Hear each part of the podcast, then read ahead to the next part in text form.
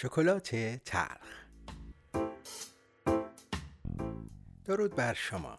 پرهام بادره هستم و این هفدهمین بخش از پادکست شکلات تلخه برای یادآوری باید بگم که در چند بخش گذشته بعد از تعیین قانون به عنوان شاخصترین نماد تمدن و لزوم ایجاد و احترام به قانون خانواده به اهمیت داشتن ذهن باز رسیدیم و حالا با تکمیل روند ذهن باز شدن و با دستیابی به این خصوصیت بعد از این می‌تونیم بدون ترس، ناراحتی و خجالت خیلی راحت حرفها و نظراتمون رو به همدیگه بگیم و از نظرات دیگران بهرهمند بشیم. در بخش قبل برای تبدیل شدن به یک انسان ذهن باز آگاهی از میزان نادانی رو به عنوان بالاترین سطح دانش و شرط لازم در نظر گرفتیم و برخی از قابلیت های تسلط بر اون رو برشمردیم.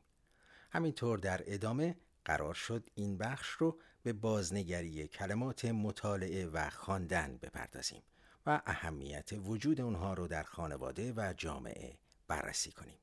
البته با دیدگاهی متفاوت.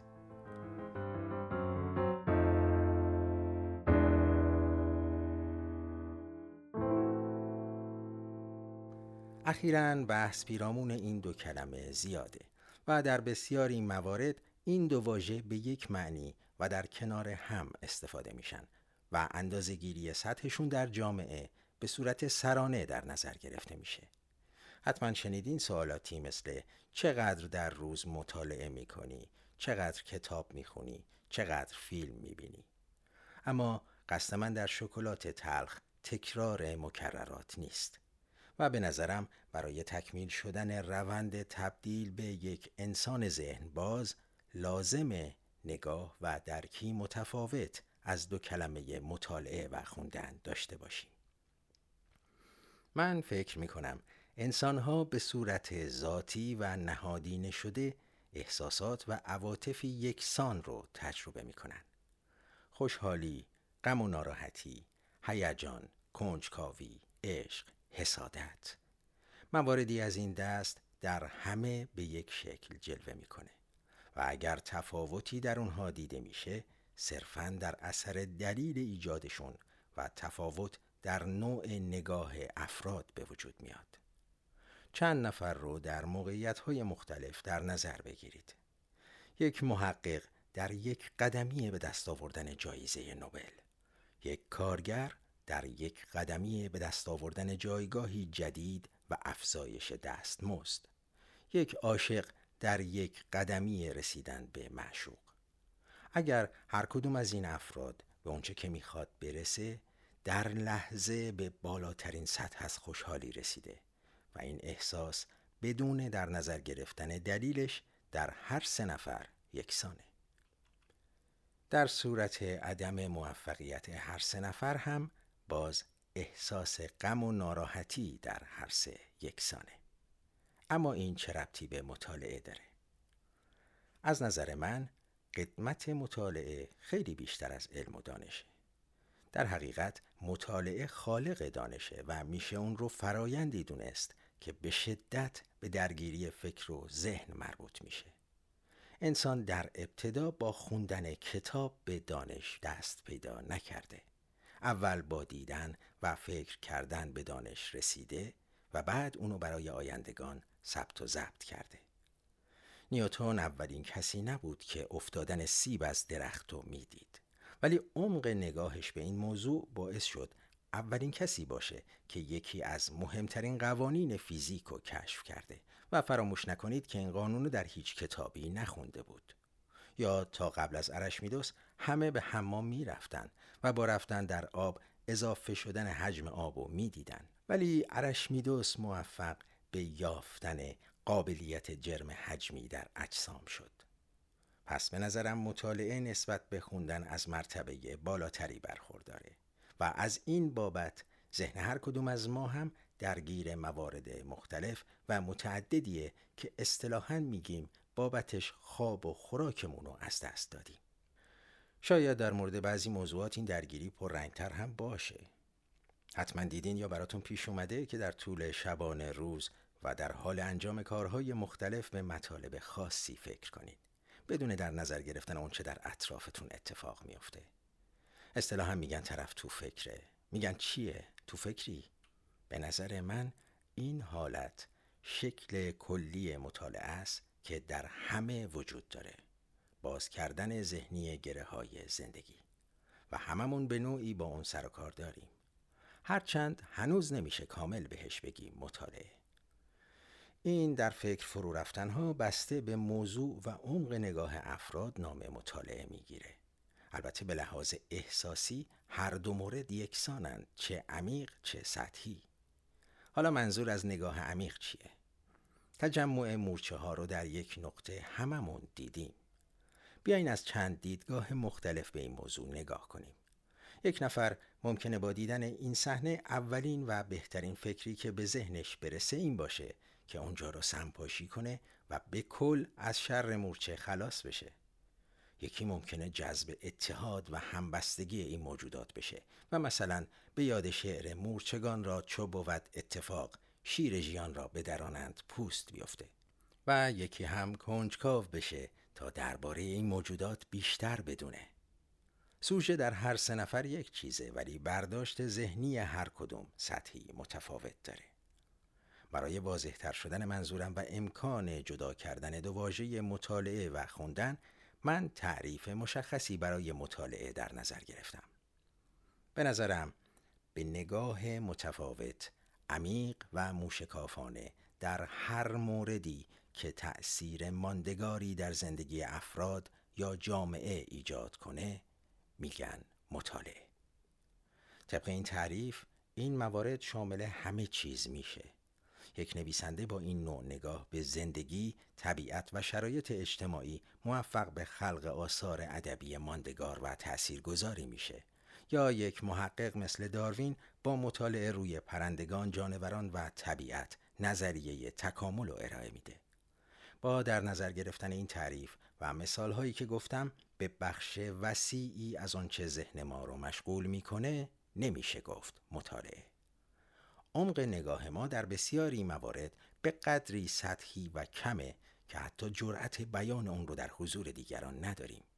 فکر و ذکر خیلی از ما درگیر مسائل و روابطیه که در حریم خصوصی دیگرانه و دائم در تلاشیم تا با استدلالات بیپایه و اساس نظریات خودمون رو در موردشون به اثبات برسونیم. از مهمترین دستاوردها و تشابهات حسی بین دیدگاه مطالعه و نگاه سطحی ایجاد سوال و حس کنجکاویه.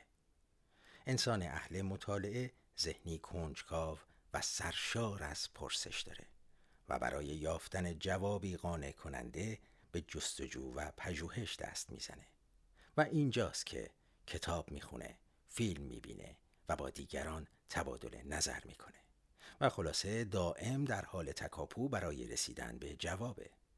و همینطور یکی از بارزترین رفتارهای کسی که با دیدگاه مطالعه کتاب می‌خونه عادت به سکوت کردن و گوش دادنه. از اونجایی که هیچ وقت قادر نیست وسط حرف نویسنده کتاب بپره و حتما باید تا انتها کتاب رو بخونه تا بتونه راجع بهش فکر کنه. و این کار یعنی عادت به کتابخانی این خصلت رو در رفتارش نهادی نمی‌کنه تا قبل از پایان حرف و نظر دیگران و فکر کردن درباره اونها حرفی نزنه. ولی نگاه سطحی از انسان شخصیتی ارائه میده که اگر بخوام در یک کلمه براش اسمی در نظر بگیرم بهش میگم فضول.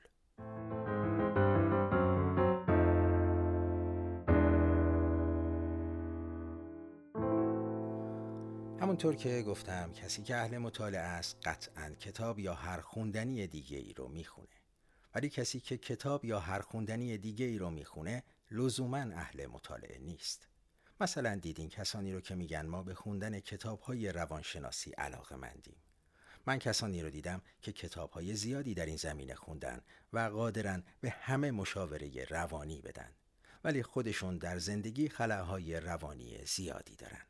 یا کسانی که به واسطه خوندن کتاب امرار معاش می‌کنن و وظیفشون خوندن، دیدن، شنیدن کتاب، فیلم و موسیقی و پیدا کردن کلمات، جملات و صحنه که به قولی باید سانسور بشه بدون توجه به اصل محتوا. اگر به اطرافتون نگاه کنین می‌بینین که به لطف شبکه های اجتماعی، فضای مجازی و گوشی های هوشمند از صبح که چشم از خواب باز می‌کنیم تا شب که میخوابیم مدام در حال خوندنیم. سر صبحانه توی ماشین، اتوبوس، مترو، سر کار، حتی توی دستشویی، البته به شرطی که فرنگی باشه. پس از این منظر سرانه خوندن نه تنها در ما که در دنیا به شدت افزایش پیدا کرده فقط ایرادش اینه که چندان ربطی به مطالعه نداره یعنی نگاه عمومی چندان عمیق و موشکافانه نیست در بسیاری از مواردی که گفته شد جملات، اخبار و نظریاتی وجود داره که اگر به عمق مفهومشون پی ببریم و قدرت تحلیل ذهنمون رو افزایش بدیم هر کدوم به تنهایی قادرن زندگیمون رو از این رو به اون رو کنن. و نتیجه اینکه تغییر در سطح دیدگاهمون و خوندن، دیدن و شنیدن هر چیز به قصد مطالعه در کنار آگاهی نسبت به نادانسته هامون برای ذهن باز شدنمون لازم و کافیه.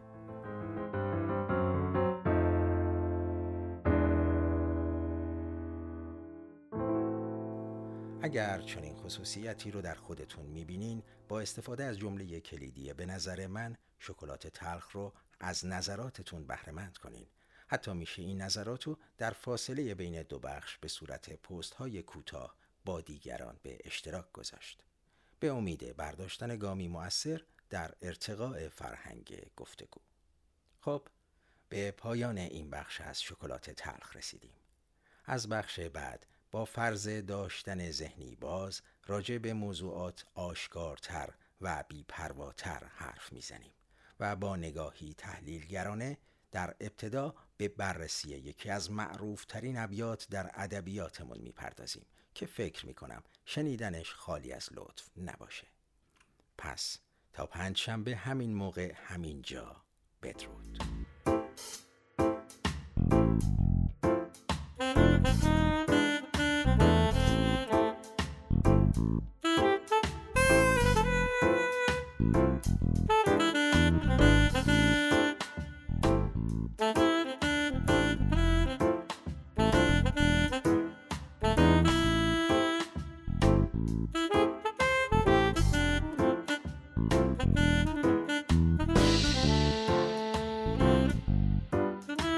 Bye.